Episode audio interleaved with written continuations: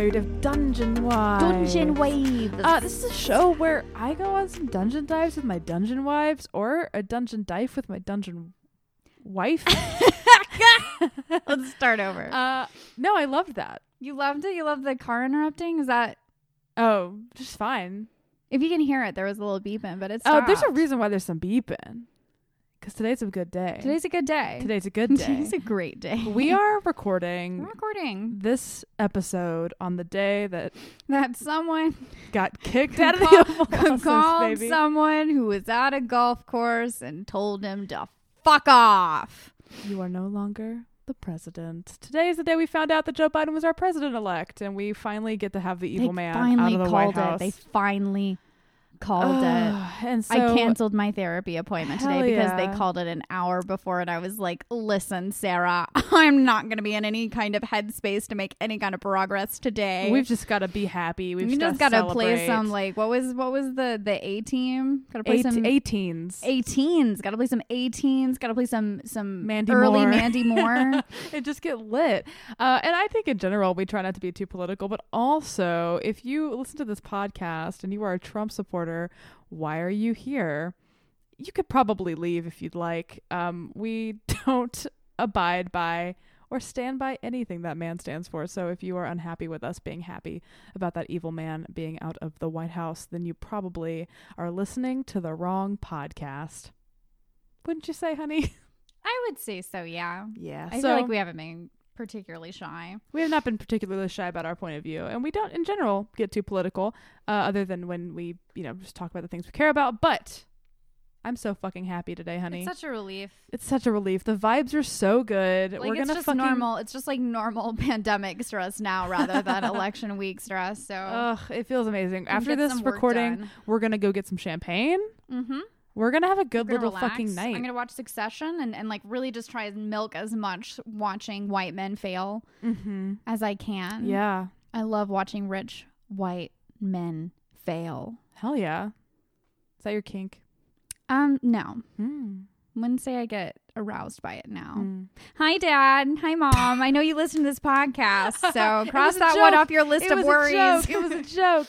Um, yeah. So today feels incredible. We're gonna get some champagne, but you know what we're gonna do first, Rachel? We're gonna play some Dungeon war. We're gonna play some freaking A little Dungeons and D&D. and this is our season finale. yeah, Holy shit. we planned. We timed this. I, either we were gonna time it really, really well, or, Or really, really, really, really badly. um, this is our season finale. We are going to sort of uh wrap it up. Wrap Get it up. for season two. gonna take a little bit of a break. We tweeted about it um the other day, but we're gonna take a little bit of a break so that we can get some R and R. We can chill. We can catch up on survive transcripts. the dark months. we can survive the dark months. Get a UV lamp. Take your Um, vitamin D. take your vitamin D. Uh, just take a little bit of a break for our brains and for ourselves Mm-hmm. because producing this during the pandemic has been a lot harder than we thought it would be. Just you know, just sort of being able to be in the brain space to record Yeah. and do In things. theory, when- more time to do it, but that's also more time for your brain to go, uh oh. exactly. So we're gonna take a little bit of a break uh, and hopefully be returning to you in a few months' time. we might release some like fun, Oh, yeah, some fun bonus stuff. content. Yeah, and we're Um, still around on social media. So if you ever want to yeah, say hi or we're never off Twitter. Yeah, we're never off Twitter, so please come say hi to us. We'll release some fun bonus episodes if we we might record some for the Queen with our roommate. We might record some other fun little just us playing games and saying hi. Uh, so be sure to drop by, stay hi to us, say hi to us. Uh, we're around, but we will be taking a little bit of a break, and I'm very excited because we're in the works of. And I announced this to our patrons a couple weeks ago, but we are in the works of getting some new cover art made. Hell yeah. So we're gonna have some new cover art for season two. So that's very exciting. yeah. I think that's all we got. I think that might be Today's a it before good we before we day. jump in. Today's a good fucking day.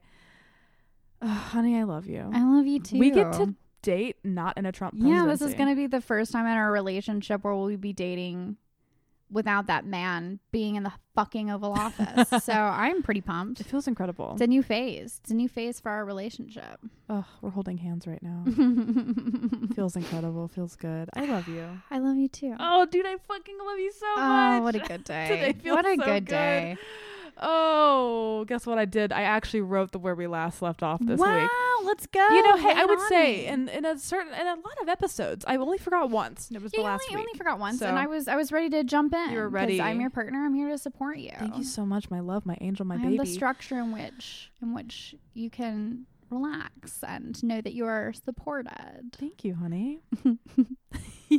you're so cute. I'm just looking at your face, and you're the cutest person in the world. Oh, the l- apple of my cheeks have returned. Oh, you're the apple of my eye. Fruit. Um Are you being homophobic? No, I love fruit. I love fruit of all kinds. Mhm. So in the homophobic sense and the the And just And- loving and- produce and the plants, yeah. Yeah. My knee is juggling and it's shaking the monitor while we're recording. so I, my little notes are going. Woo, woo, woo, It's like happy anxious instead of nigh constant dread anxious. We get a reprieve for one day. One day we can we can One really day be we get glad to that be this okay. man got fired. You ready? Yeah, lay it on me. Where we last left off, Alcyone and Alexandrite wrapped up their time in Melosa, saying goodbye to Alex's family Bye. and connecting with the seer. Saying goodbye to a lot of things today. Can't even get to the first sentence.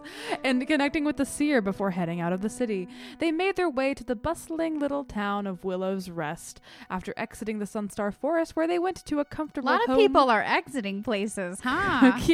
Lots of exits happening. I hate you. Love they it. went to a comfortable home cooking infused vibes of the Loveless, an inn and tavern. Some people are really loveless, you know. There's up- some people who are very who will always feel a lack of love in their life, and it's it's what they deserve. where an uproarious karaoke night was happening.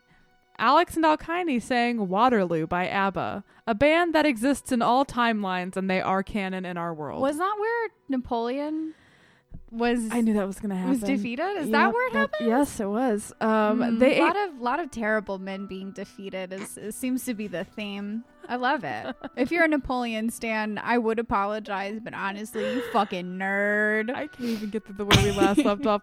They ate comfortable food together and spent the night together. It was kind of a first date. After that, they journeyed on horseback a few more days, and we left our duo about half a day's journey from Viriath, the capital city of the kingdom of Sarenfell and the home of the Phoenix Queen.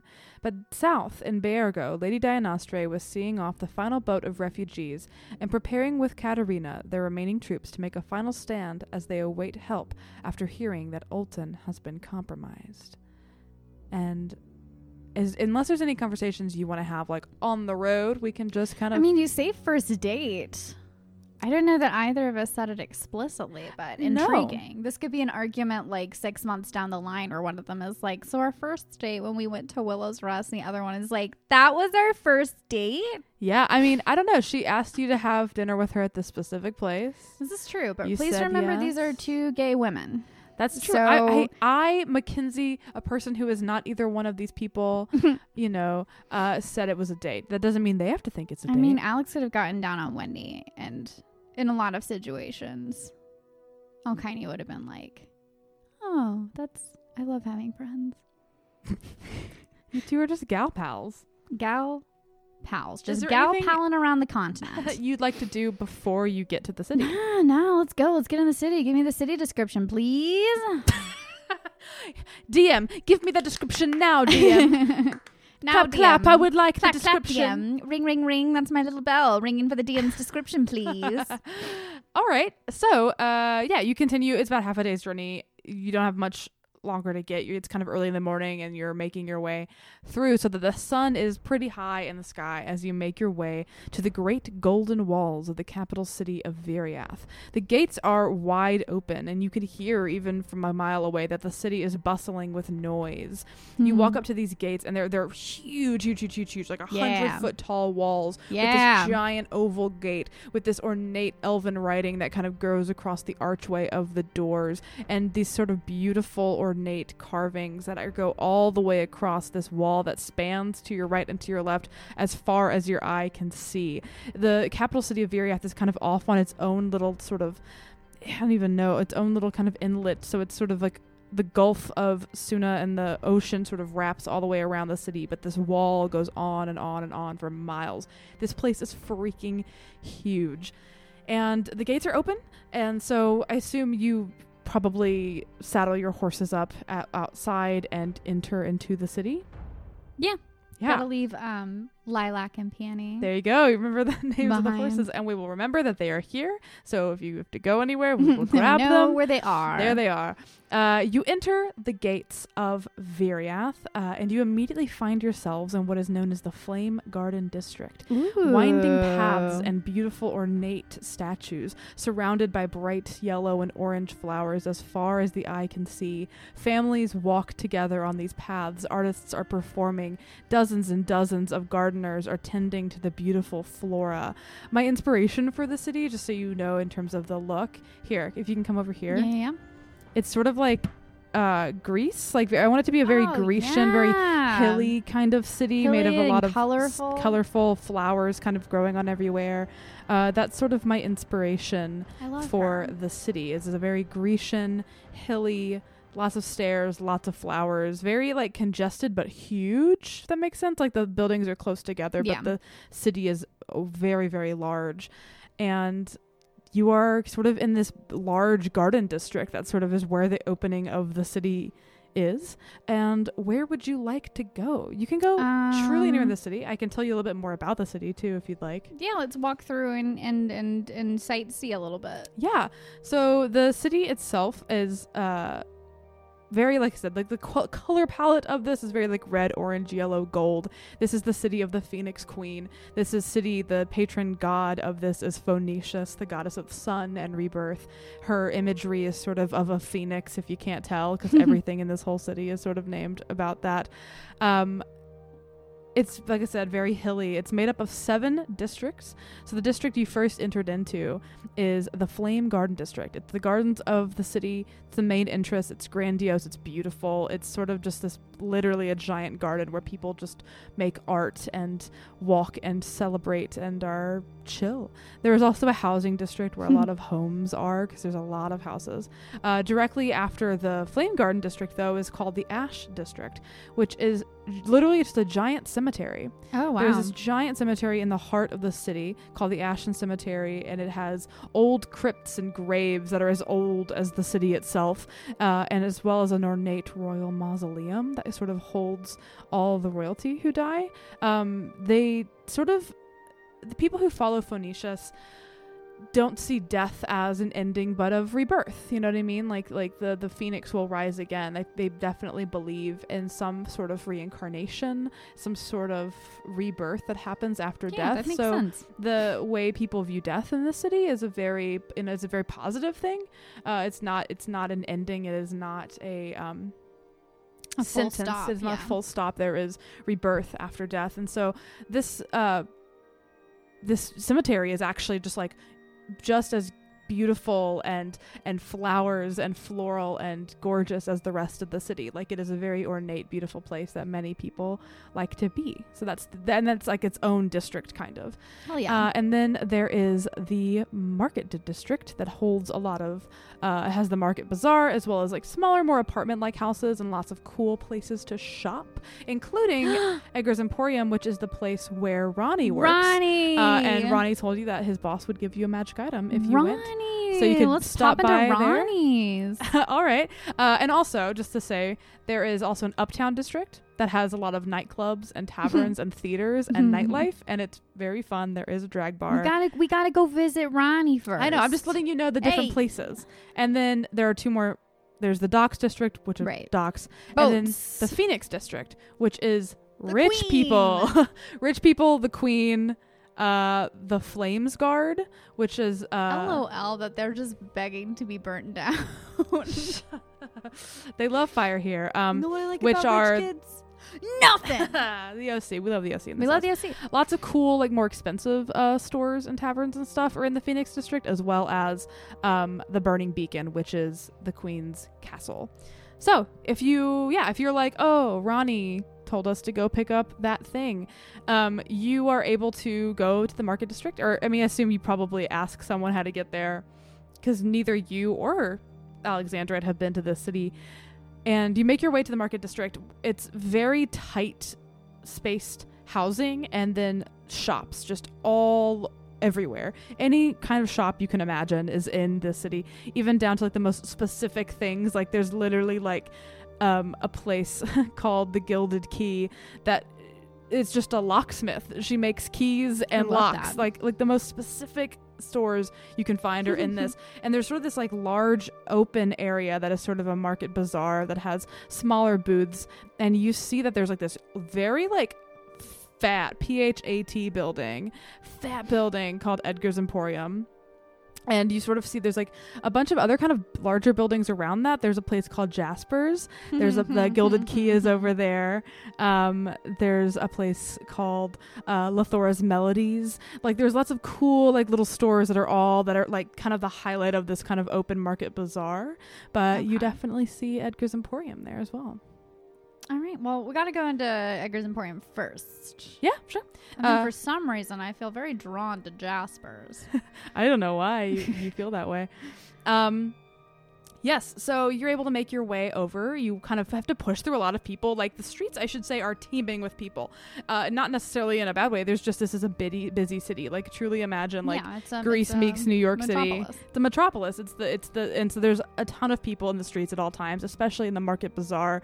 It, it really does feel like you're sort of pushing through um, lots of people who and you hear kind of the yelling of people offering um, you know samples of their food and, and, and, like things like that. There's there's everyone's yelling. People are yelling, trying to make deals, selling off-brand purses. Like it's like the most wild. There's just a lot happening, and Alex looks a little overwhelmed by the amount of things happening, but she's happy to be with you. But like, holy shit, has she never seen anything like this? I mean, Biergo's big, but Biergo's spread out. You know what I mean? Mhm. Like when you're walking Yeah. around Biergo, you don't feel like you're up it's someone's LA ass. versus LA New York. versus New York. That's definitely what it is. Like Biergo is huge, but it's very, very wide and spread out. Uh, and it is a little bit smaller in terms of its population. This has this city has the highest population in the entire kingdom, and it is very, very, very tightly knit and uh, close. But you're able to push your way through the crowds and end up at Edgar's Emporium. All right, let's go. Let's Uh, go. You open with a little ding, ding, a ding, ding on the door. I want um, to see my little man. did Ronnie come back or did he go to Sharvos? Oh. Uh, retcon it if so. That and he if did not, come then back. we were so correct to do this. okay, sure. Yeah, Ronnie will be here then. I, uh, I couldn't remember. him. He did. He, had to get supplies. He, he, well, he went back down to Sharvas, I know, but he might have gone back. Uh, anyone that listens to the podcast, I give you permission to yell at me if I forgot. I don't give he you did. permission. If you yell at Mackenzie, I will be. I will be No, I, about it. I, I, you know, you you also had a couple days of a detour, so sure, yeah, he was able to make it back up here. Why not? Um, but you walk into Edgar's Emporium. There's a decent amount of people in here, uh, but not a ton. Like there's a lot of people outside, but this place you walk in and it is like three stories, but you can see like all the stories from the bottom floor, so it's kind of like an open middle. That makes sense. So the other floors are sort of like floors that go around the walls. If that makes any sense Yeah. with these kind of like huge like brass uh stairs it's a very dwarven looking place like I a lot of like dwarven mechanical pieces um there's just stuff everywhere the wall and it's all if you you are someone who kind of has magical abilities you walk in and you get like slammed with this sort of magical little tingle, tingle about. magical feeling um like everything in here feels magical Hmm. it seems like this place is specifically catering to people who are looking for magical items, wondrous items, especially. There's like a lot of like glass cases with kind of interesting, intricate looking, like especially dwarven made, clockworky, Yes, uh, I love a little clockwork. items. Yes, just all over the place. And so they're they're they're just everywhere.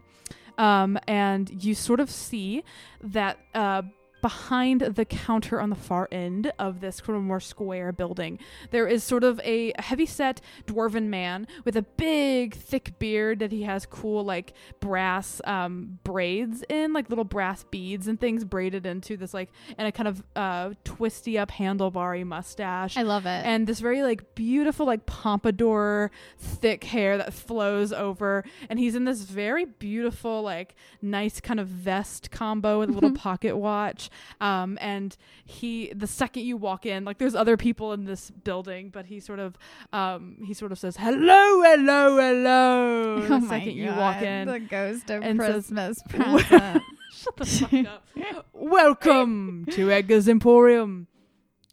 Let me know if you need any help. oh, what moral lesson shall I learn on my way towards being a good human being? What do you mean? I'm continuing my ghost of presents. oh, Ghost okay, okay, okay. I was like, what are you talking Joke. about? Oh, so yeah, you're in this place. And uh, Rachel's already in the mood to watch Muppet Christmas Carol. I mean, it's time. I don't The- think I've ever seen are yellow. You, how have we been dating and you haven't seen it? I don't know. But I we, don't think we, I've seen it. We spent Christmas and the holiday season physically together last year. So how did this happen? No, because I was at my parents. Um, But we had like weeks to do this. I don't think I've seen it, honey. Well, I know what we're doing after we get the champagne. We're watching Um, the Muppet Christmas Carol tonight. Why not? It's November. chaos. It's November I'm, 7th. sw- I'm gonna, I'm gonna, I'm gonna, I'm gonna, I'm gonna switch between Muppet Christmas Carol and uh, Succession and see how that goes what for my dreams combo. I think that also is just your personality. Ew. Ew. Those two genres mushed together. Um, Okay. so what would you like to do? This this very this this kind of sweet big dude has greeted you. He's I'm de- he's a for Ronnie. dwarf, so he's short. Um, roll I'm perception. Ronnie. Okay.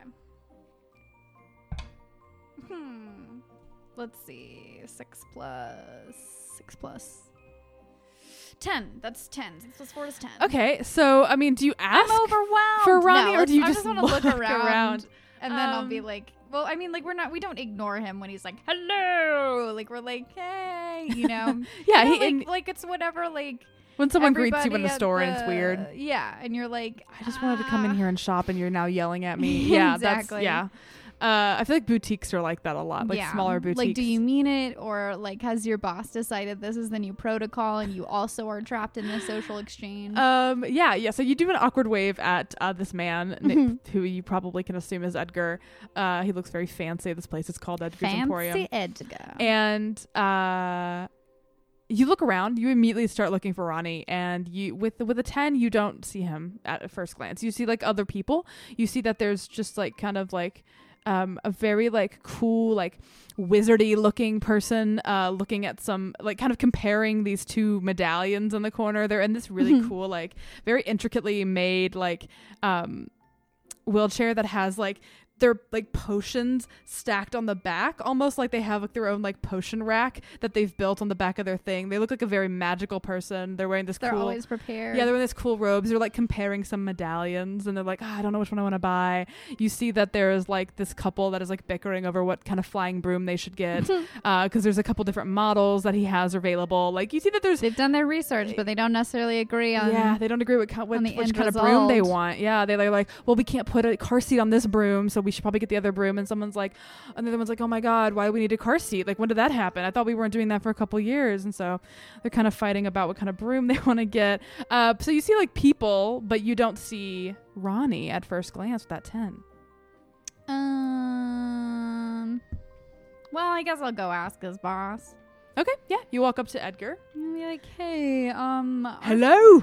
Hello. we, Welcome. We, we met one of your employees on the road, and we just wanted to uh, check in on him, if that's okay. His name is Ronnie. Ron, oh, little Ronnie. Ah, yeah. Uh, yes. Let me. Oh, where is he? I don't know. Ah. And he seems like kind of scattered-brained, and he. uh What is that? Well, if you'd seen the Muppet Christmas Carol, you would know. I would get that reference. I understand that's a little fanciful tuba for this shop owner. Okay. Uh, he says, "Oh, let me go get little Ronnie. I think he might be on his break. Ah, what's your name? My name's Edgar."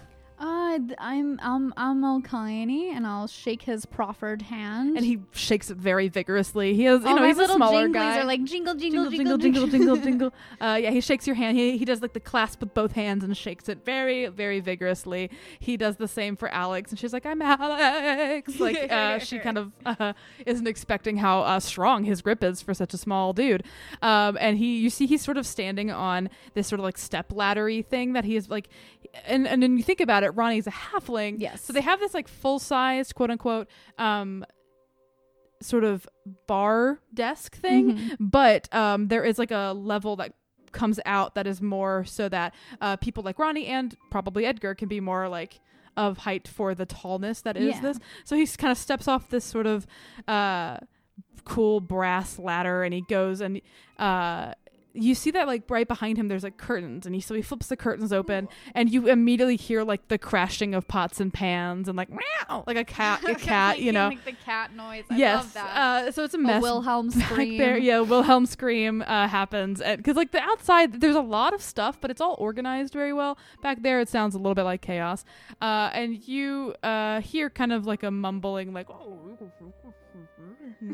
um and what did ronnie sound like i'm the worst dm on earth i forgot about him possibly being here Uh, he, just sounded a little timid. like a normal yeah. guy. Yeah, okay. Um, I'm not sure I- his voice was pitched any we higher so much as he was like, I um. we joked that he was uh, like Alex, but then I made him less like Alex Yes, when but we. I yes. cannot remember what you did to make him less like Alex. I just made him less timid, I think. So eventually, uh, after a couple seconds, uh, Edgar returns uh, as with a sweet little Ronnie uh, behind him. If you remember, a sweet little halfling guy, and- yes. and he um he's like definitely like uh he's he was uh he doesn't have uh a shirt on and so uh, when he comes out he's like in his He- pajamas what? They He was- sleep in the shop. he was sleeping in the shop and- the and shop? Edgar's I'm- like, I'm "Put concerned about his, you his work. you little His- little what? he's Little like what, Edgar? he's like I don't want him to be inappropriate in front of the in front of the the guests okay what and so ronnie is like ugh fine and um and then you see that they roll an inside check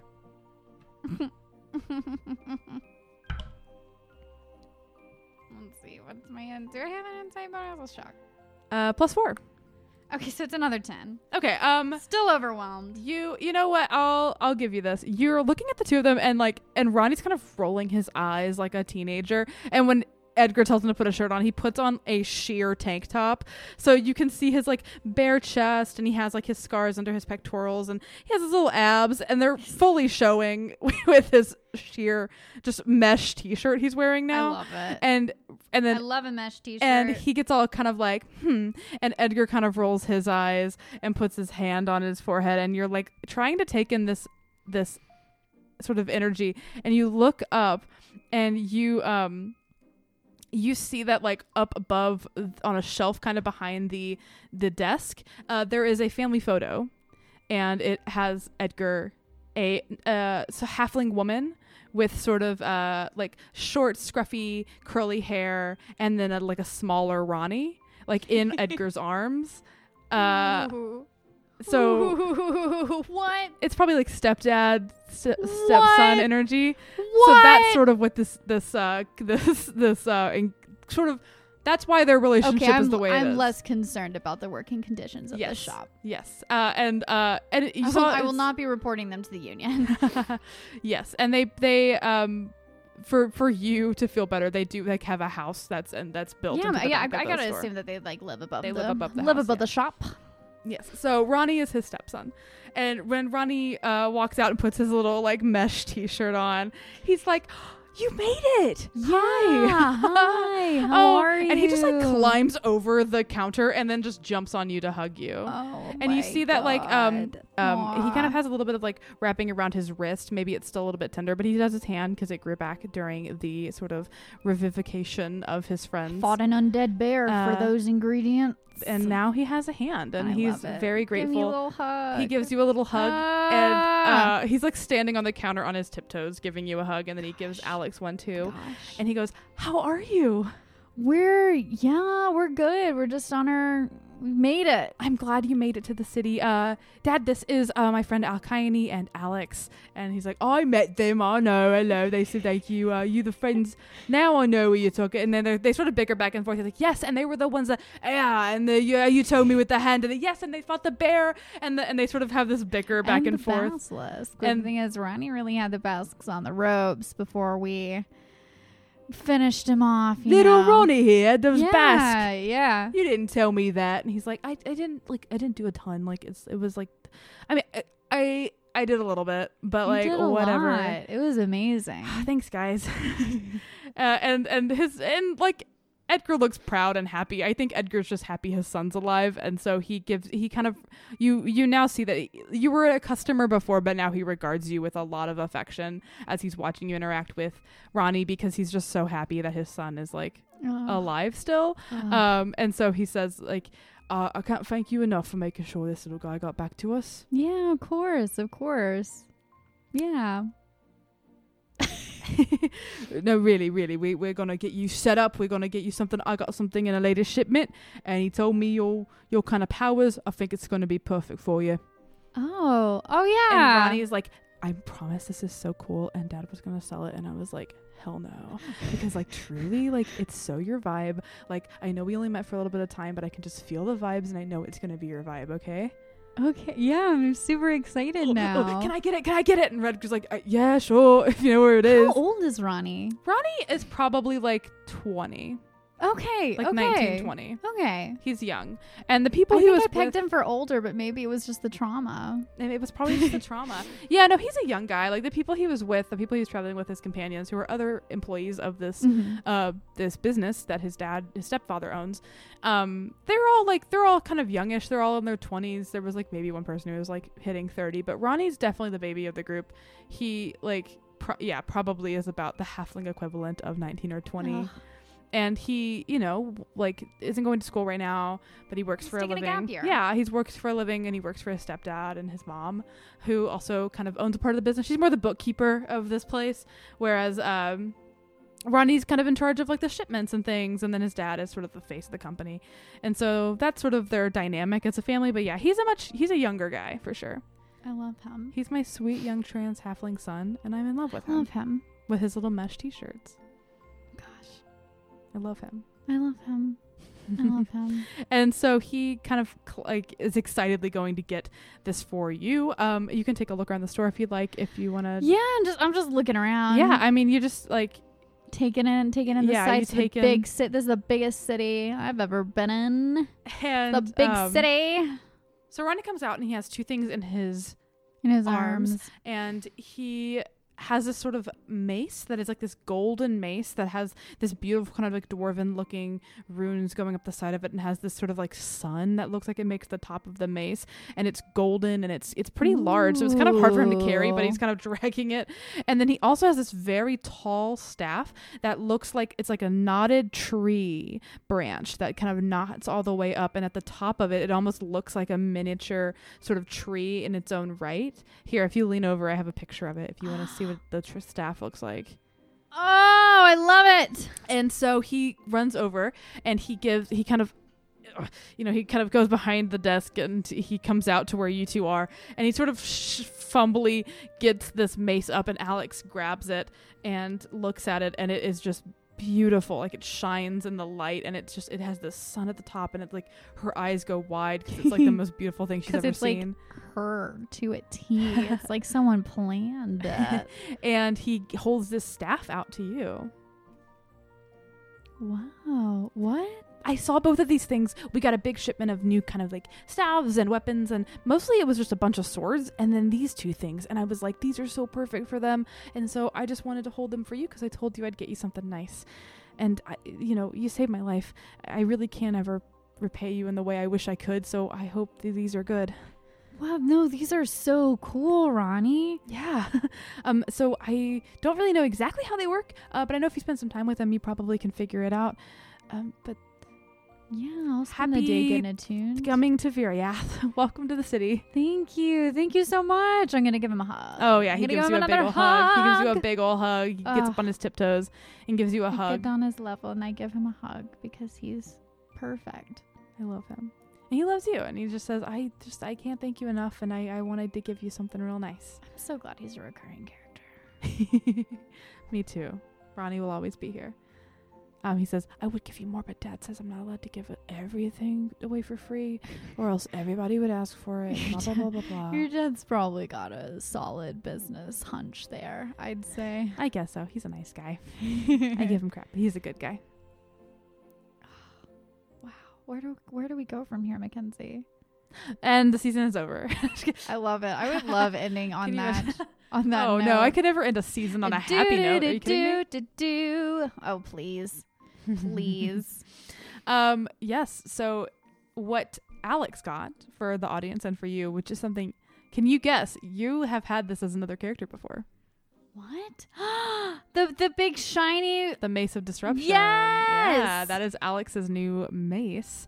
Uh, that is very exciting because she can take out some. She's more holy warrior now.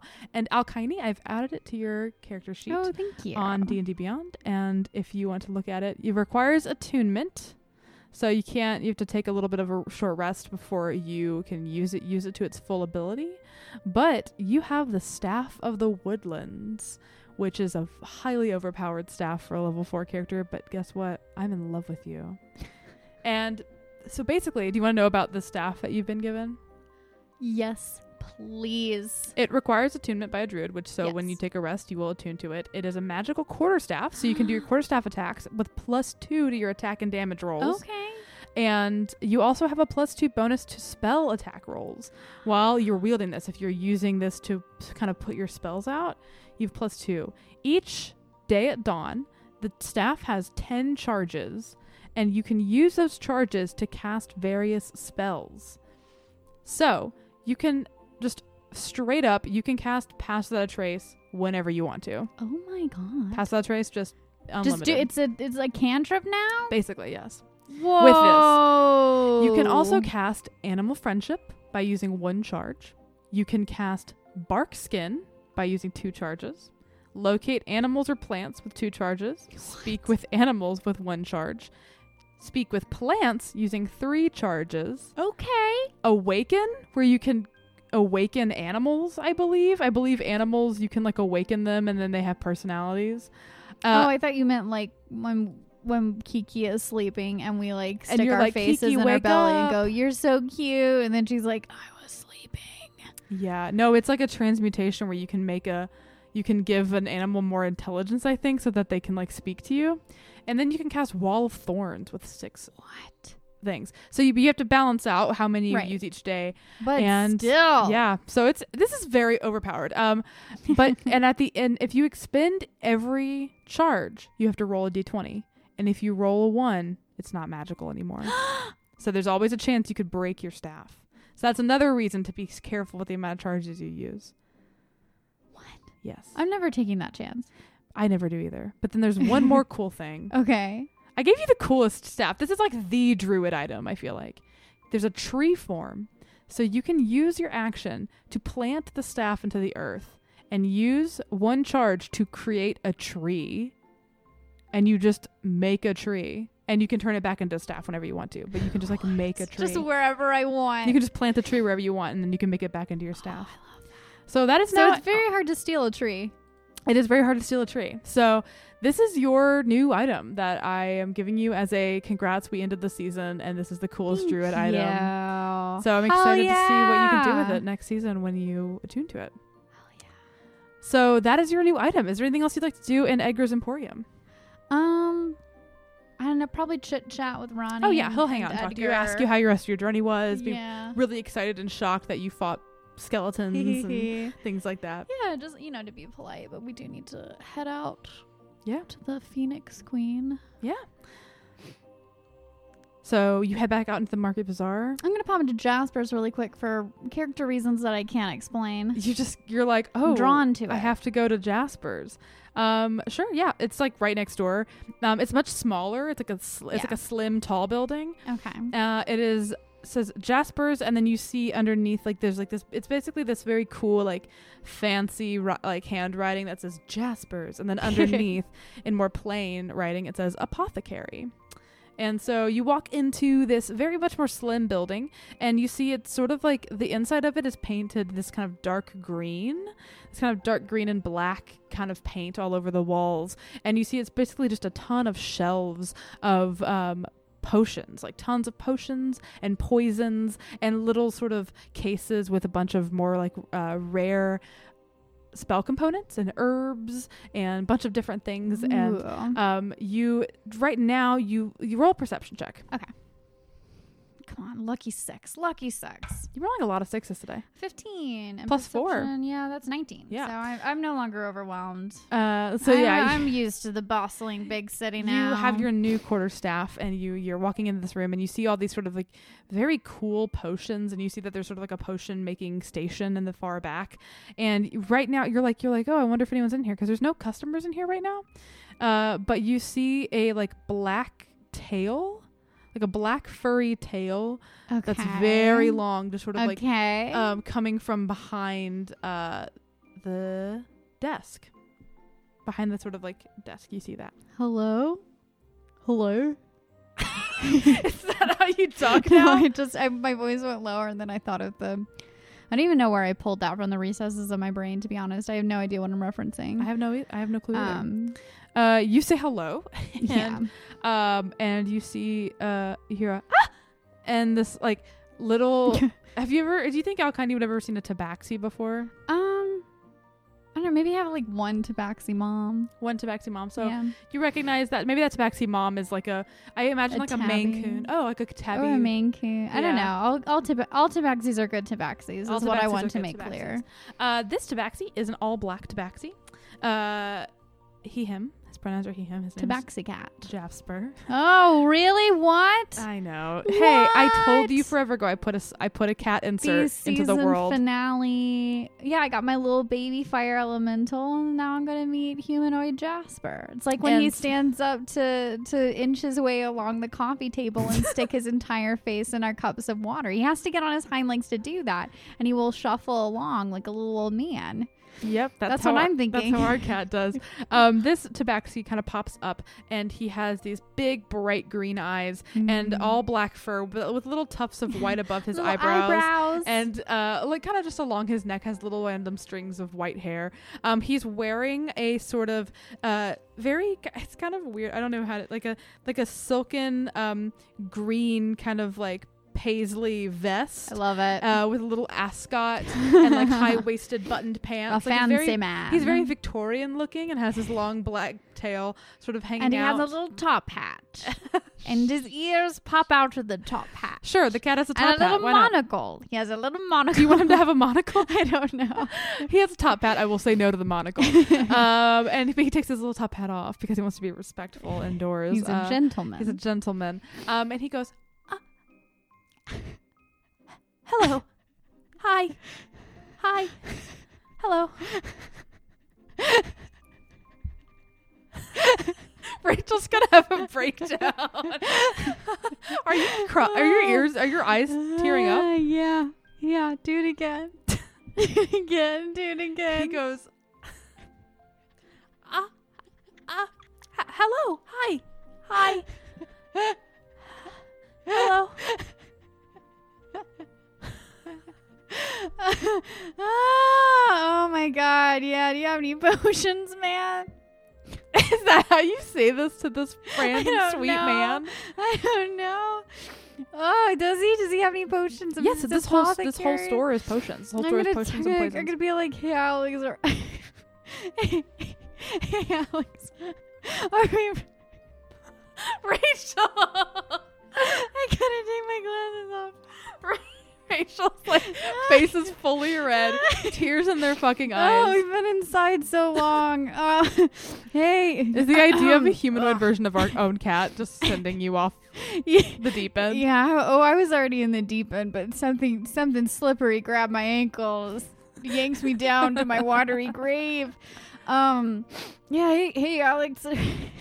Are we low on any potions?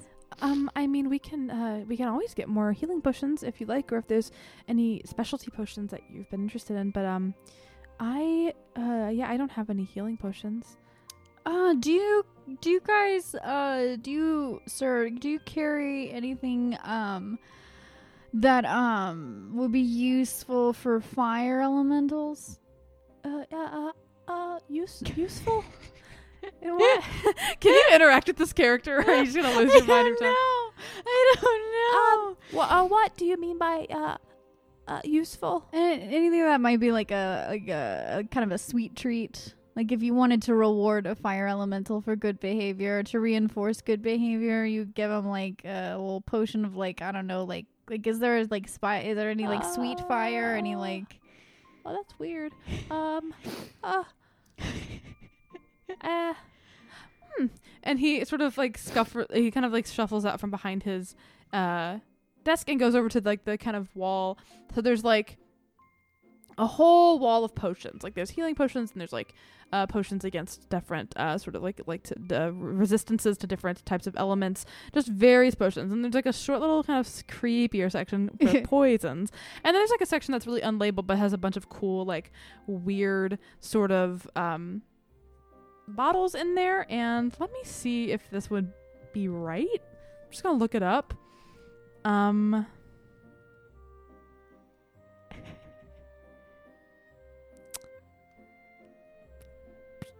Sure. Um he says, "Uh maybe this?" And he pulls like kind of a bottle that is it's, it's small. It's like a small little bottle. You see that he pulled it off of a rack that has a bunch of them, so you could buy Okay. multiple ones if you wanted to. Um and it just looks like a little bitty like kind of circle and it has like a swirling kind of red energy in it. Um and he goes, "Uh this is uh uh, mostly used by uh, uh, alchemists and things, uh, but uh, it, it is fire, and uh, I suppose you could f- uh, f- uh, feed it if you'd like. And he puts it down. Uh, but hmm, that's all I-, I can think of. I've never fed a elemental before. Okay, Okay, yeah, yeah, yeah. We'll take a couple of these. Uh, do you have any lightning essence or anything like that? Lightning, like lightning in a bottle. Yeah, I don't know. It Might be that might be like a fun little sweet treat. Let me see if that exists. I mean, if it Um, doesn't, you as the DM have the power to just Create it. create it. Yeah. Uh, yeah, sure. Um, so these little like yeah. Uh, he says, uh, yeah. Uh, it's a little bit more on the uh, expensive side. I only have uh one. It's and he kind of goes over to a taller, like more slender, long bottle that literally looks like a just like a like a lightning bolt. It's just like Hell shooting yeah. around in it, but it's like a tall, slender, like cylindrical bottle, and it literally is just labeled lightning in a Ooh, bottle. like stardust. Yeah. Or yeah, I'll take some of those and then uh, Uh, I only have the one. It's kind of rare. Oh, oh, oh! How much is it? Uh, 150 gold. Oh. These, the the little alchemist fires, are uh, 20 apiece. Okay. I'm gonna turn towards Alex and be You like, have about 350 gold, and Alex has none. So yeah, you have about 350 gold. Well, I mean, 350 gold is for both of us. Uh, so we got to make these joint financial decisions. Uh, you can you can buy the things you want to. Alex supports you. Okay. You are my singular player. Like Alex has her own things she can buy if she needs them. Okay.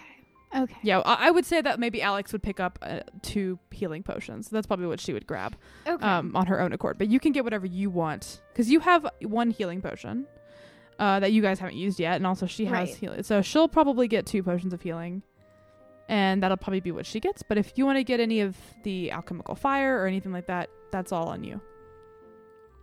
um. Hmm. I'll definitely get the fire for sure. How many of those do you want? You can get up. Three. Okay, three. Cool. So please. that's 60 Choice gold? por favor. sixty gold, and I will add those to your character sheet. So it's sort of a little flask. Um, if for some reason I know you're buying these for the little elementalit baby, Um, but if Mhm. for some reason you wanted to use them as a weapon, you also can. You can throw them up to 20 feet and it um the equivalent explodes of into like fire. throwing it's a little like Molotov throwing cocktail. cat basically. treats yes. at an enemy. um, but yeah, so but yeah, you could throw it as a weapon technically as well if you um wanted to, but that's just in case you want to. Uh, but yeah, do, would do you want the lightning as well? It's a much more expensive thing, and you have about 289 gold left. And I but you will be paid at some point by Lady Dynastre. um, or by the queen. I mean, if we get paid, we can always come back and get it, but that's Mhm. fine for now. Okay. Uh, and so little Jasper kind of rings you up, and he kind of wraps them in these like sweet little bags that he makes for his store. And he goes, "Uh, anything else you'd uh, like?" Oh no, I think that's that's it, my good man. Thanks so much. Oh, thank you. Thanks for coming by. Ah. Um, our cat makes little BB noises. Hence That is why- what he sounds like if he manages to squeak it Um, out at all. So, uh, thank you for coming by. Thank, thank, thanks so much. Yeah, lo- really lovely shop. Have a lovely day. Thank you. and he sort of waves his little paw at you. And that's Jasper. Where would you like to go now? um, Twill might be here. Yeah. Maybe. Well, let's just take a look around the marketplace before we head up to to rich Okay, people uh, roll an investigation because you're looking specifically Uh-oh. for Twill.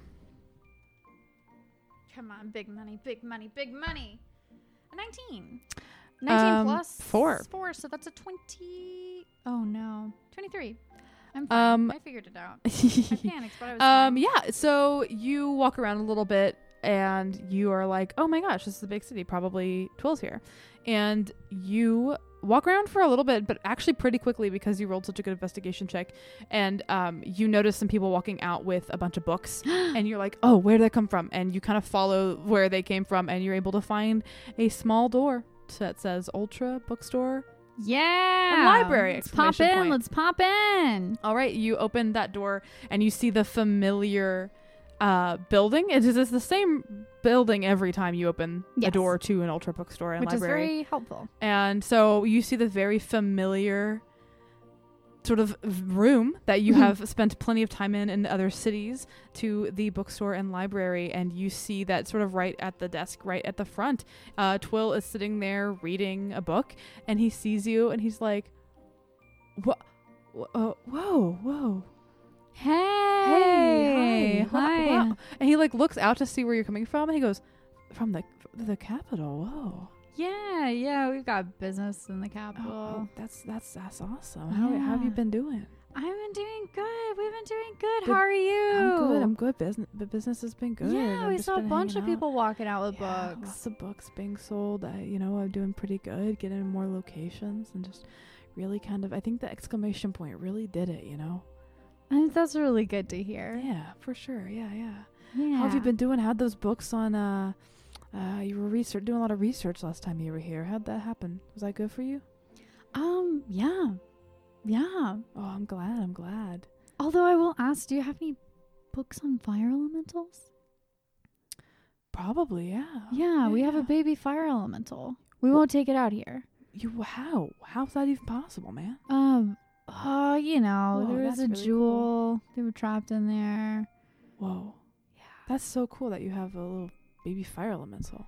Yeah. I love that. Yeah. That's very cool. Uh, yeah, let me see. And he sort of stands up, and you, you know, Twill's a big dude. He's like a big, sweet person, and so he like uh gets up to his full kind of furbolgy height, and he goes over. And I assume you follow him, and he kind of goes over to a section that is uh about the elemental planes, about or about it's about the planes and so you see other books about like the Feywild, the Shadowfell, and all these other sort of planes of existence but there's a little section for the fire elemental plane and he says uh if you are looking for something about fire elementals it'll probably be in one of these books All right, let's take a let's take a look, Alex. um okay uh so what are you trying to figure out just more language stuff, more you know, baby's first fire elemental, um, anything that's on not gonna like. exist because usually these creatures Yes, I know, but the thing is, I'm a pets. tiefling, and because I speak Infernal, as it is a, a branch from the romantic language no, language it's of not. It's not it's not It's word also like Draconis, Dracon, is Dra- Draconis, Draconian, whatever the That's- fuck that's ever. not. The the dragon languages. that's not what it's all fire, it's baby. not all it's not all connected not all all fire. not all dragons uh, breathe fire you're being very very assumptory about a lot of dragons I don't know. I the dragons that breathe fire. Yeah. Ignan is its own language and is not connected to any other languages. Um, I think many scholars of fantasy languages no, I'm would putting disagree. my foot down. I'm putting my foot down. But uh, I mean, anything on like the lifespan of a fire elemental, and, like behaviors of fire Okay. elementals in the wild, or like you know, Okay. Um. So yeah, sure. You find just a book generally about the fire elemental plane. You're able to find out. You don't see anything about babies specifically, but you are able to find information about fire elementals in general. Um. Um, you're able to find that what most people know about fire elementals because the fire elemental plane, like all the elemental planes, are hard to get to. yes, They are um, very um, harsh places for people who are not native to those uh, Yikes. those pla- those planes. Uh, planes. Yes, thank you for the. I was like, cannot remember that word. Um, because that they're just they're not they're not places that people traverse very often. That's why there's not a lot known about them in a book that you can read. Um, but there is like sort of a book of general history of fire elemental plane. It was done by a group of researchers that went in there uh, for a little bit of time and did as much as they could before they quite literally couldn't take the heat anymore and they had to leave the kitchen. um, so what's written about fire elementals in there is that they came across these creatures that became known as elementals because they were literally just humanoid-ish shapes of swirling fire. Like they look like fire tornadoes almost. And they sort of just could get to be about that there was they could be as small as four feet tall but they've also seen they were able to see some that were like 40 feet tall. These huge tornadoes of fire that just sort of brought destruction wherever they went. Uh, there was like some writings that someone was able to get close to one. Uh, they were not able to speak uh, to it. They they they they were able to try to learn some of the language of Ignan, Oh. but um, the fire elemental did not seem to speak back. Uh, it, but they're known as sort of these very destructive creatures uh, that sort of, uh, even if they don't even mean it, just kind of bring destruction wherever they go because they are literally pure beings of fire. Um, and they did not seem, they don't seem to really need um, like sleep or food or air. They're just sort of Oh. creatures of pure fire. Hmm. Um, and but nowhere in these books have people seen like a baby version of them before. They probably keep their young hidden. that makes sense. oh man, we got. Uh, but they do. They did. There, there was a scholar who sort of. What am I trying to say? What's a word for like something you think but hy- hypothesized? He hypothesized that they may be asexually reproduced by um, breaking off um, Yeah. from from sort of a parent and then just creating a smaller version. Um, that was a hypothesis that somebody had. okay. So, um, the like a baby fire elemental might have like a single uh, parent, but yeah, that's all you can kind of really find about elementals, is that they're they're sort of destructive creatures. They're known as destructive creatures, made of fire. All right. Hell yeah. Is there anything else you want to do in the bookstore? Mm, I don't think so. I think we were just. That's all I wanted. You just wanted to Unless- stop by Twill. Yeah, I just want to stop by see Twill, pick up some elemental books. Yeah. If there's anything Alex would like. Uh, no, Alex is fine. All right, I'll, I'll go up to the counter with my books. Oh, d- did you find what you were looking for? yeah, yeah. Your shop is great, man. Thank you. I I try to get new stuff like every week. It shows. This Thank is the most comprehensive library. It's not library, but like book, Shop. It is a library in a book way. place. Yeah, you can just borrow that if you want. Nah, we'll probably need to keep these, and I don't want to return them damaged. Okay. Well, uh, just two gold. All right. Okay. All right. Do you need a gift wrapped or? No, no, but that's really sweet though. Thank you. Yeah, it's getting close to the holidays, and he kind of points and he has like little gift wrapping on the walls. And he's like, some people like things wrapped, you know. Yeah. It's always nice to see you. I, I, it's cool. I don't know if I've ever had like regulars before. Wow, really? Yeah, most people come, they get what they need, and then they go. But you've you've been here like three times in the last month. Yeah. It's nice to have regulars. It feels yeah, good. we'll make it a fourth soon. oh, I hope so. It's it's nice to see you both. It's good to see you too, Twill. Hang in there. You too. All right. Bye. Bye. And Bye. as you're exiting, um, or like before you exit, uh, he goes, "Oh, hold on," because someone else comes in, and you see like what's outside their door. the, like the wavy like Hmm? portal portal view. Sort well, you see the city that they're coming in from. You see that they're coming in from Charvas, and so you kind of can see the like well in the background, and the door closes, and he goes, "All right, you should be good." and then when you open the door, you see Viriath again, Hell yeah. And we so, exit back out into the the bustling metropolis. the bustling metropolis. Where would you like to go? Um, I'm gonna ask Alex. Like, are you good for food right now? Do you need to get anything before we go meet the queen? No, I'm okay. We can go meet the queen. We can't bring weapons, can we? Um, I I don't know. we might have to check them at the door. I don't know. We might have an exception. Who knows? Okay, But yeah, no, it's um, not dinner time yet. We have a couple hours. We'll go meet her, and then Maybe she'll um, ask us to dinner. maybe yeah. That would be. I feel like I don't know. I don't want to. I don't ever want to barge into someone's home and be like, "Well, things are bad." That's that's true. But like, it might be cool to eat with the queen.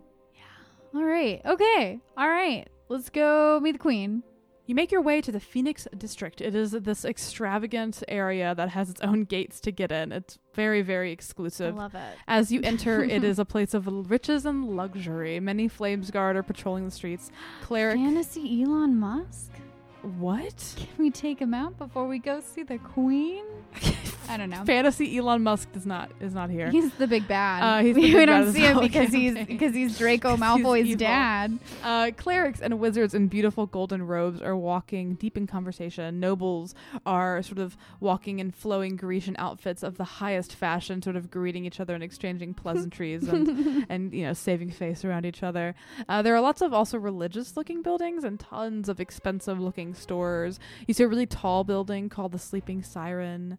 You see a place called Dragon's Tooth Jewelry and just a ton of like expensive looking stores. Hell yeah. And then you see the castle itself. It's very hard Here to we go. Here we go. It's called the Burning Beacon. It is impeccably large castle made of gold-veined marbles with a huge lighthouse extending from the center of it with a shining bright light. Uh, as you make your way to the castle, there are some. There is a kind of an entrance where there are two flames guard that are standing kind of side by side. Um, I listened back and I'm not sure if I remember to tell you this, but we just let's. I'm gonna hand wave. Retcon it. Yeah. Yeah. you got like a letter of passage from Lady Dinastray allowing you I into think- the castle. Yeah, no, I think I think, think she gave us that, a right? letter. Something yeah, like that, because yeah. like I don't know. I also Maybe- listened back and she gave you a sending stone, so you could have called her technically as well, which I thought was funny, and I completely Oh, forgot about it. Whoops. It's okay. Well, maybe maybe we could use the sending stone when, when we get up there. Yeah, maybe. Uh, so yeah, you get you're able to get into the sort of Chekhov sending stone. you're able to get into the castle because you have a letter from passage from Lady Dinastre that is uh, officially signed by her, and the Flames Guard let you in. The castle itself has a very open air feel. You kind of enter in the castle and you're in the court. It is alive and schmoozing, and and a lot of people just sort of trying to impress each other in this sort of large, kind of open room. A lot of eyes land on you as you and your companion enter. A lot of eyes and whispering begins to happen as you and Alex walk in. Food and drink is flowing, and across the room, you see a beautiful, large, ornate golden throne that currently sits empty. What? Uh, what would you like to do? What? Well, the queen doesn't always have to be down here I if the court's happening. but like we, there's no one else in here. Um, yeah, there's like a lot of people. Like I was saying, there's like a lot of people like schmoozing. Yeah. Like the court is happening. Oh, like there, Oh, there's but people. there's like no one to, to talk to. um, We're just two idiot babies standing Um, in the middle of if the you if you stand around intrigue. like an idiot baby long enough, uh, a woman does approach you. Good. Unless there's someone else you'd like to go talk to, which, like she'll notice, like, oh, like what they like what the they like doing? the pained look you give to Yeah. someone in, in in the um, in the store where you're like, I don't know what I'm doing. yeah. So you give this pained look. You have no idea what you're doing. The Flames Guard gave you no nowhere to go, um, and so this sort of royal advisor named Catherine walks up to you and approaches you. She is a short human woman with strawberry blonde hair that's pulled up into a tight bun. She wears kind of religious-looking robes that are adorned with the symbol of a rising phoenix on her chest, the symbol of Phoenicius. Um, wait, she- wait, wait, wait, wait, What? wait, wait. So Lady Diana Ostre and Katerina are a thing. is, is Phoenix Queen and Catherine a thing? Are they a thing? Um, roll a history. I don't know nothing. I just walked out of a forest one day. That's a 17 and history is do do do. Plus zero, you have nothing Yeah, so 17 is still good. Um, you don't know much about um this city and its people too much, but a lot of people know about the queen just in general, just because she's like the queen of this she's whole so land. fancy. Even though you're from the Sunstar Forest, which is kind of like a th- its own entity, it doesn't necessarily like the queen doesn't take ownership over the Sunstar Forest. Um, she doesn't she doesn't like rule you necessarily, but you know about her. yeah. Um, and the queen is actually like famously um single, as far as people know. Oh. She's like famously un untethered to uh, another person, as far as Intrigue. the people are aware. Intrigue. Very, very Elizabeth the First. Ooh, keep him guessing. I love Uh, it. So this woman walks up and um, says, "Hi- "Hi, how can I help you?" Um, we're here from um Lady Diana Ostre, and finally, at long last, I pull out the letter. The letter Yes. that shall give me entry that we have had this whole time. It's very wrinkled and there are some Yes. stains now. well, you showed it to the guards outside. They let you in. You know, give this it is out. the big moment. this- you give that to her. It's the big She- moment. opens it up and uh, she reads it pretty quickly. You see her eyes like scan very quickly. This is probably something she's very used to.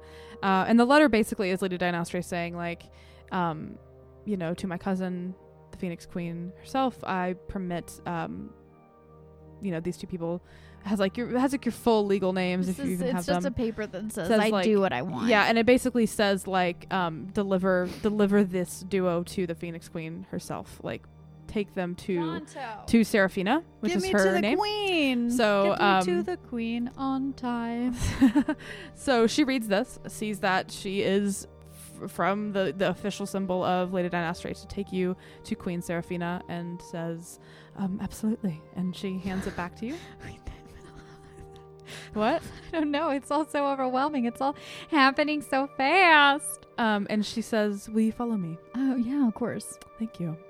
And she uh she starts to kind of take you away out of this room and like all the eyes of these snooty looking court people follow you as you kind of exit the left. And Catherine says, I believe she was expecting you. Oh, And- oh. She takes you out of the main area and down sort of an open air hallway of like beautiful pillars and and there's like these statues kind of embedded into the inlets in the Mm. wall and to the left these these like gorgeous pillars uh, are standing holding the ceiling up obviously but it opens out into this sort of like beautiful gardens with like kind of like man-made little ponds and things of shimmering water where it looks like these kind of like ladies in waiting and these like kind of matching very like flowy outfits are just sort of putting their feet in the water and relaxing like these sort of like the Oh, queen's ladies in Stevie waiting Nicks vibes. yeah they're just sort of like vibing out here Everybody at Queen Stevie Nicks' house. I love it. Queen Stevie Nicks' house. Uh, yeah, the, the ladies in waiting are just vibing out in these pools, and it's just like luxurious. Like everywhere you go, it's just full of flowers and gold and just luxury. Uh, you are led down this kind of hallway and around a couple of curves, and eventually it opens into this like large open area uh, that you see is like kind of like it's almost like cut out of the whole castle. It's this just large open empty space, but uh, the lighthouse is here. Like it's like it looks like the castle was almost built around this lighthouse That makes sense. and the bottom of the lighthouse is here and it is freaking huge. Like it, it is like this just giant giant giant lighthouse that goes hundreds of feet up into the sky. And she goes down to the entryway i assume you're just following her the whole way through you know, just like trotting after. yeah, her. just trotting after her. You see that there's like this gorgeous, kind of ornate door with elven writing, and flames guards stand by either side of it. Catherine nods to one as she approaches, and the he opens the door and like kind of lets you all in, and then he comes in actually behind you guys and closes the door, and you can see there's like a little hole, like a little window on the door. The flames guard stands to the middle of the door, like it seems like he's going to help escort you the last of the way, while the other stands guard outside. And when you walk into the lighthouse, you it's pretty simple room. Like there's not lot much in it. There's stairs, like like large stairs that go all around the walls that circle all the way up and kind of corkscrew up hundreds and hundreds and hundreds of feet. Hooray. And there's a quicker way, don't worry. They're they're an accessible building. And uh but then in the middle of this is this huge statue with this, you know, bird with flame wreathed wings rising. It is huge. Like have you been to the Parthenon in Nashville? yeah. It's like Athena. Like it's like Okay. that's how big sh- it is. Okay. Like that how big the Yeah. Athena statue is. Jeez. It's like this giant phoenix uh, flying upwards with just, and it's just this gorgeous golden statue that's in the center of the room. Um, and Catherine turns and says, "We can take the stairs, or there's a quicker route, whatever you'd prefer." Uh, quicker, quick, quicker route probably. And then she kind of laughs and goes, "Most people pick that. I don't know why." And she sort of leads you behind the statue. There is sort of like this like um the the floor is tiled, but there's like a like a disc, like a made of the similar tile, but there's sort of a disc that's floating about a foot off the ground, half a foot even, just floating a foot, half a foot off the ground. And she steps onto it and helps you onto it, and Alex and the flames guard helps you as well. Like then you all four of you uh, get up, and he sort of looks All posted right. up and. Um, it and then this disc just sort of begins to float. Uh, there's there's sort of Oh, these like uh, no no. ethereal sort of um around the edge. This sort of like ethereal looking like railing. Guardrail. Yeah, no, I know. comes up. Alkine isn't scared of heights, but buddy, I just broke out into a cold sweat just thinking about that. Um, and it begins floating up and up and up the hundreds of feet. and nobody vomits Nobody vomits. or has vertigo. Is there anything you'd like to do, or you just you just making your way up? Uh, no, just the, the most idyllic d- ascent up to the top of this lighthouse imaginable. That's what I want for this. Then I want to. I want everybody to get off. Okay. uh, yes. I would have climbed the stairs. Uh, you yes. You and make it, it. would've been worse because when you climb the stairs, you look down. It's worse. Yeah, because then you have so much further to go. I'm. Um, you started talking about heights, and my my monkey brain was like, "Ah, "Oh no!" oh no. Uh, you get all the way up, and then it kind of lets you off on this little um sort of. I'm trying to say, just like landing. Platform. Yeah, a little landing, and there's like a little bit like more of a stair, and then also a ramp situation to get up to the high door Okay. that leads to the queen's chambers. And so Catherine um, nods at the at the at the flames guard, and, and he sort of just like stands at the disc, and she leads Catherine leads you up this little stairs, and opens the door to the queen's chamber, and you enter in. Uh, to the Queen's Chambers, which our audience saw a couple episodes ago, but it's basically like this office kind of that is inside the like light area of the lighthouse. So there's like windows on all sides, gorgeous sort of um, vining and fle- like flowers going up the windows, uh, a desk with a bunch of beautiful sort of metallic looking astronomy gear, Hmm. just like weird things, a, a beautiful like shades that that she lays out on sometimes, uh, and. As uh, Catherine opens the door and leads you into this room, and you see that there is a tall, very, very, very tall humanoid figure standing. Uh, the queen has her back to you, but as you enter, she turns to you and shows you her beau- beautiful visage. She has porcelain skin and bright golden eyes with this like long, fluffy, flowing red hair that falls like midway to her back. She's very tall and very slender, like physically, she just is Elizabeth Debicki.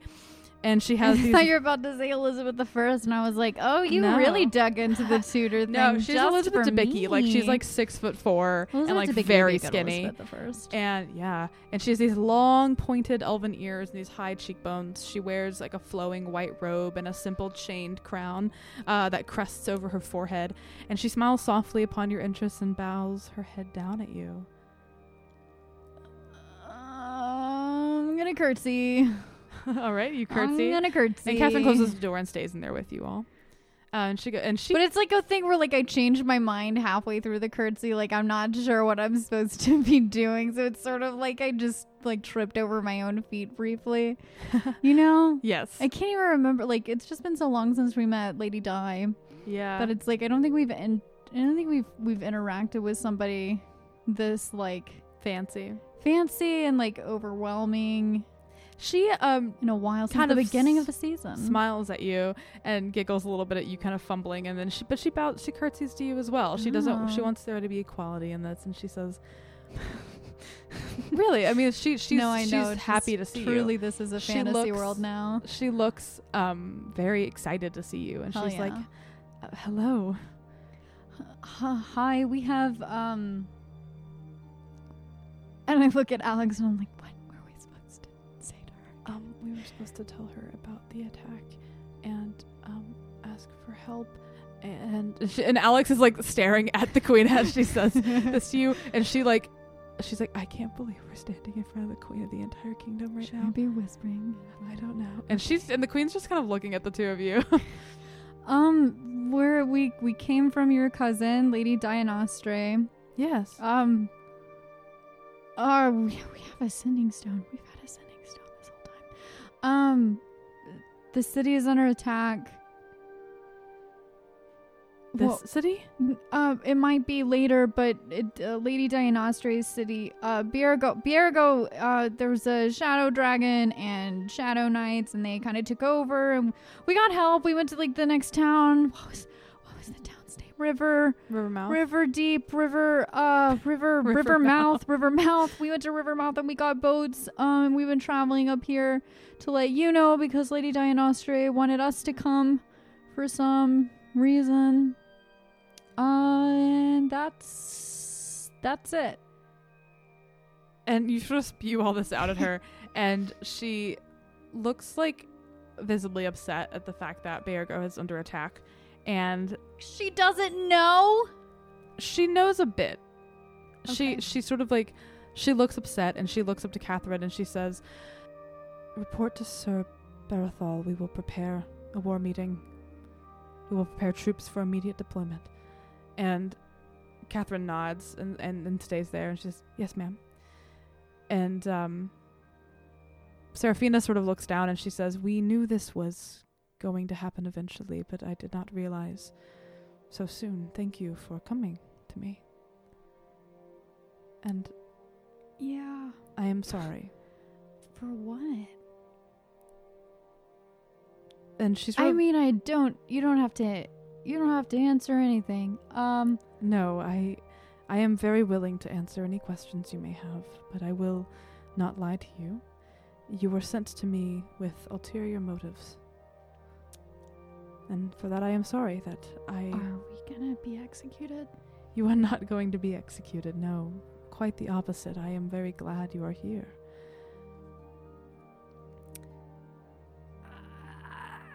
And she sort of is trying to figure out how to how to tread. Uh, and also remember you have a letter from the seer as well to give her. Oh, that's right. Thank you for reminding me because I also was overwhelmed and forgot. Uh, fine. Al-Qaida's gonna be like.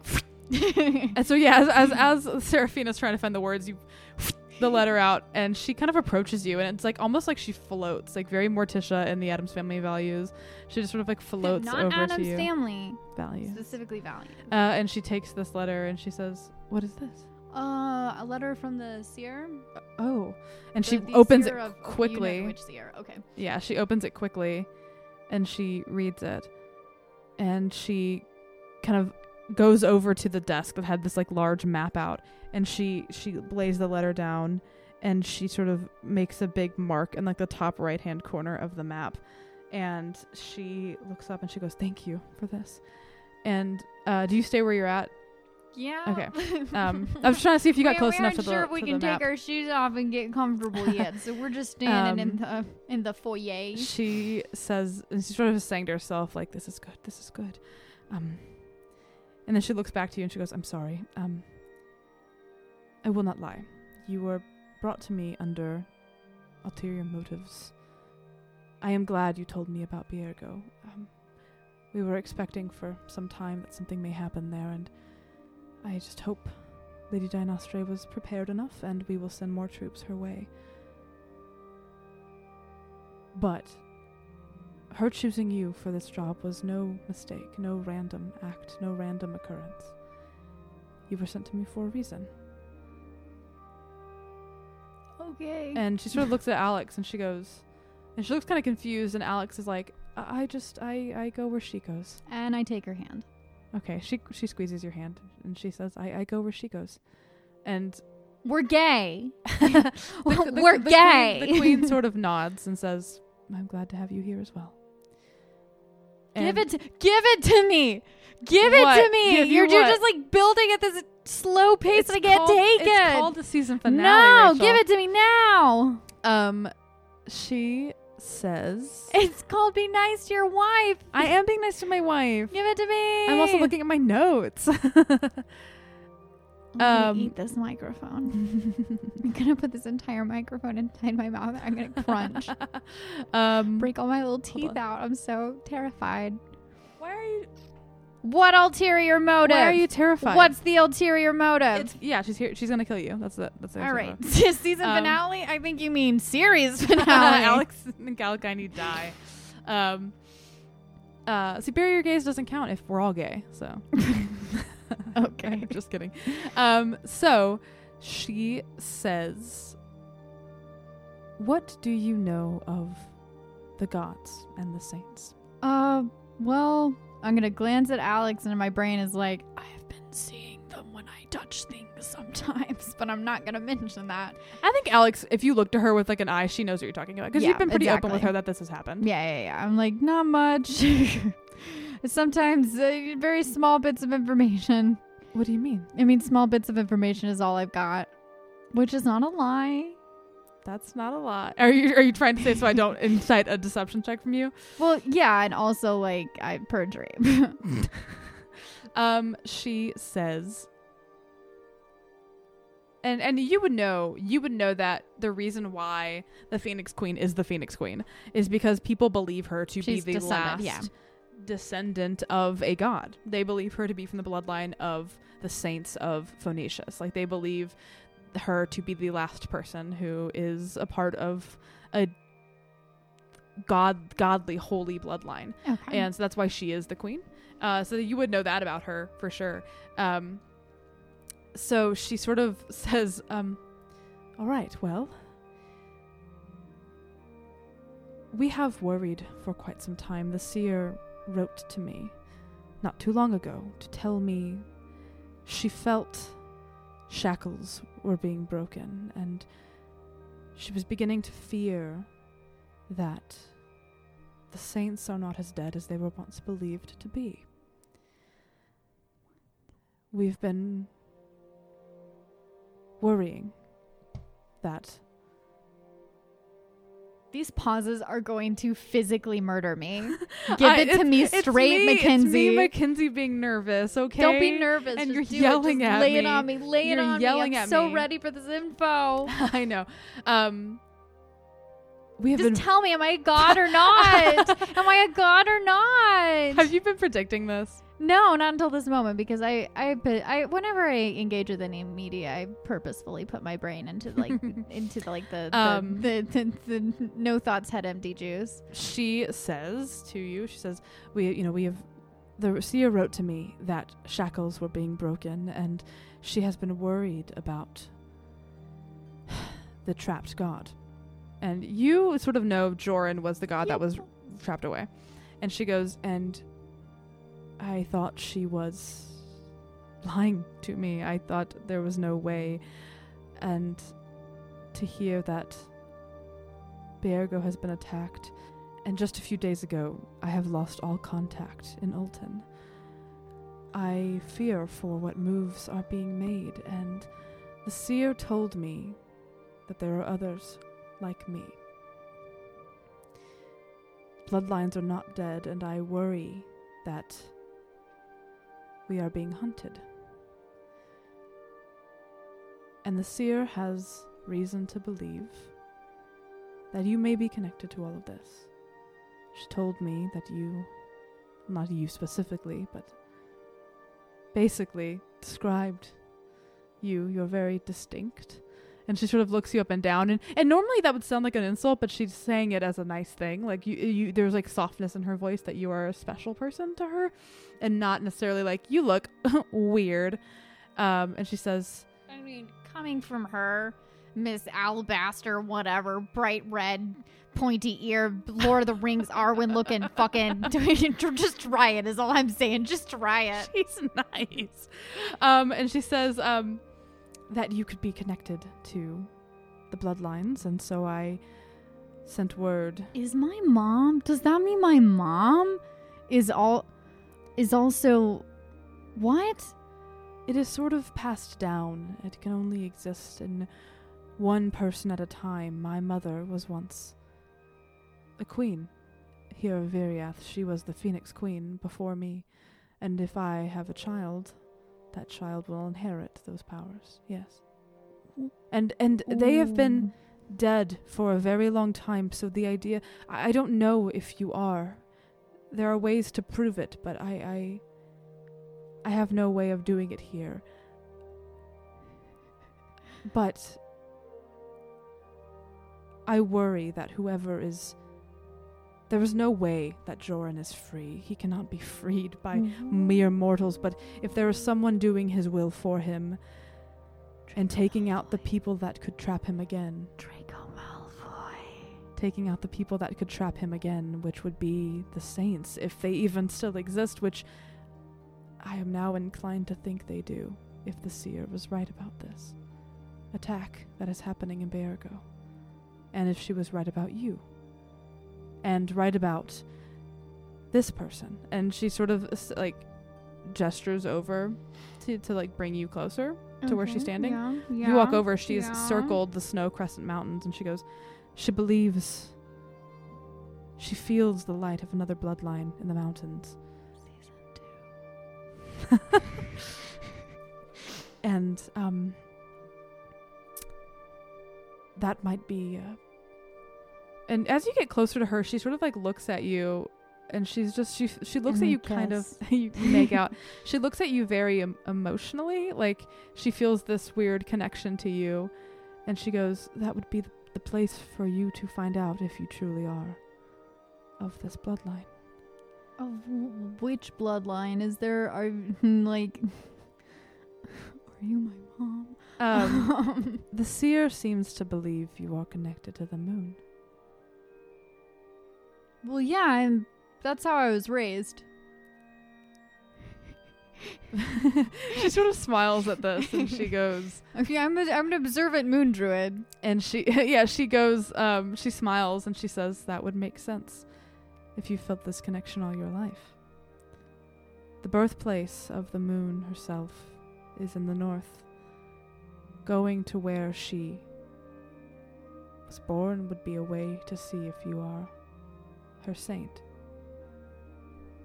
And I know this is a lot, and I'm very, very sorry. But I do believe that finding the others that may be like me, that may be like you, is the only way to make sure Joran cannot be freed. I'm sorry if this is a lot to drop on you. Um, and I'm gonna look at Alex and be like, "Do we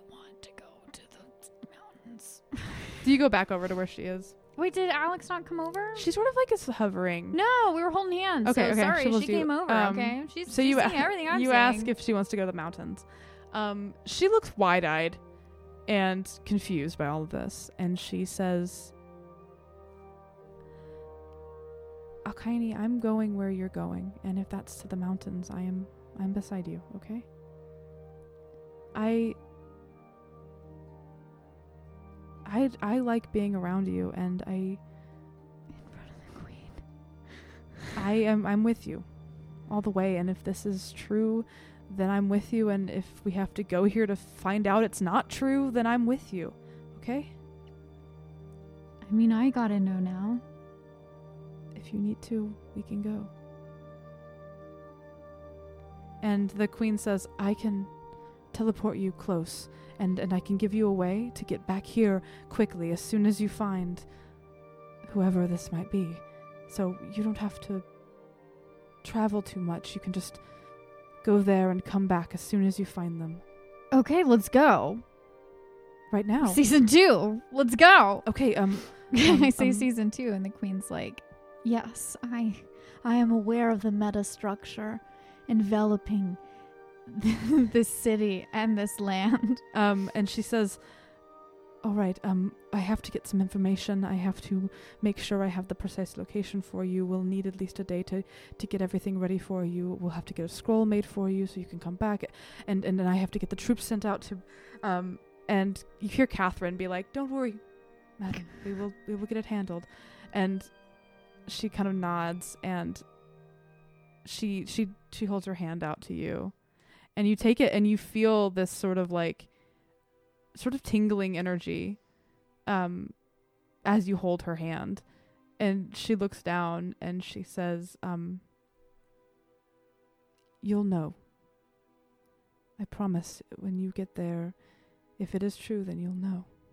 And then her eyes get wide and her back sort of goes up a little bit and she gasps Uh, and her eyes kind of cut down and she's trying to look over her side and there's nothing you don't see anything and she she looks up at you and she kind of has these wide eyes. And Alex is, and I guess you, you had to let go of Alex's hand. And no, Alex, we're all in hands. you're all holding hands. Okay, you, Al- Alkine has two hands. Exactly. Um, That's the meme, and, and- it's true. But Alex is behind, is kind of like to the side of you, and she also sees this look, and sh- you both are looking at the queen, kind of confused, and her face, that is in like this kind of shock, hardens to a scowl as she looks beh- over your shoulder, and before you can turn, you see behind the queen that from invisibility, this form appears behind the queen.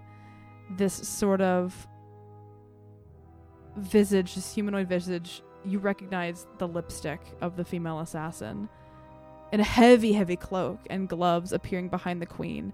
And as you turn your head to look at what the queen is looking at, you see the person that you refer to as Draco Malfoy standing where Catherine once Draco Malfoy in the tower, about to kill this this podcast Dumbledore. where where where you see that Draco Malfoy standing also in a heavy cloak. You see Catherine and is nowhere to be found. Slash Catherine maybe never was there. Uh, also a smirk, and you see that as you look back, you see that there is a knife sort of uh, pressed against the queen's abdomen, and she looks angry. And the female assassin says, "The mountains.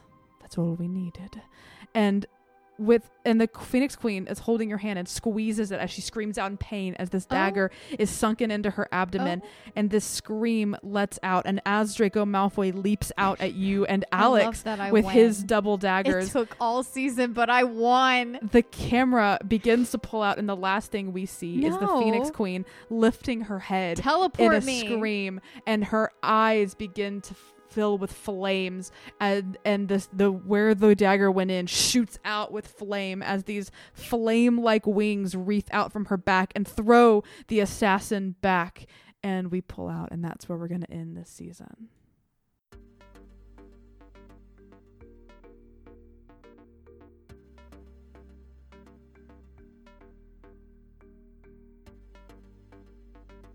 Thanks for listening to the season finale of Dungeon Wives. What a season finale it was. How do you feel? I feel like we we started this season knowing only like a few wives, And now we have but we've so ended the season with so many wives. so many wives. The Phoenix Queen is a great wife. the the the alpha wife. The alpha wife. In many ways, I hope she survives. I do too.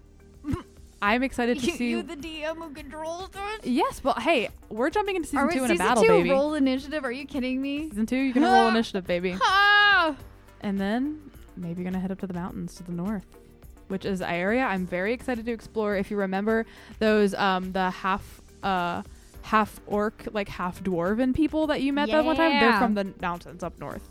Uh, so I'm very excited for you to see the coolness that is the Snow Crescent Mountains. Hell season yeah. two. Hell yeah. Um, I have a lot planned for season two. I'm very excited. Hell yeah. Uh, so thank you for listening to this season finale of Dungeon Wives.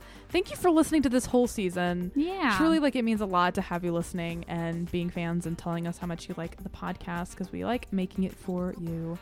Um, so it's been it's been great. It's been fun. It's been a wild and ride. now we take a little bit of a break. We'll break. Everybody take a break. Everybody take a break. Everybody take your the world is changing in cool ways, but we have so much more work to do. So let's just let's just take a little bit of a break, a break. Focus on what you need to focus on. and then we will return with season two probably in the new year. Yeah. Uh, but in the meantime, if you want to come say hi to us or catch up on just whatever we're doing, bonus episodes, things like that, you can find us on Twitter and Instagram at. Dungeon Wives. You can also go to our website www.com Dungeon Wives.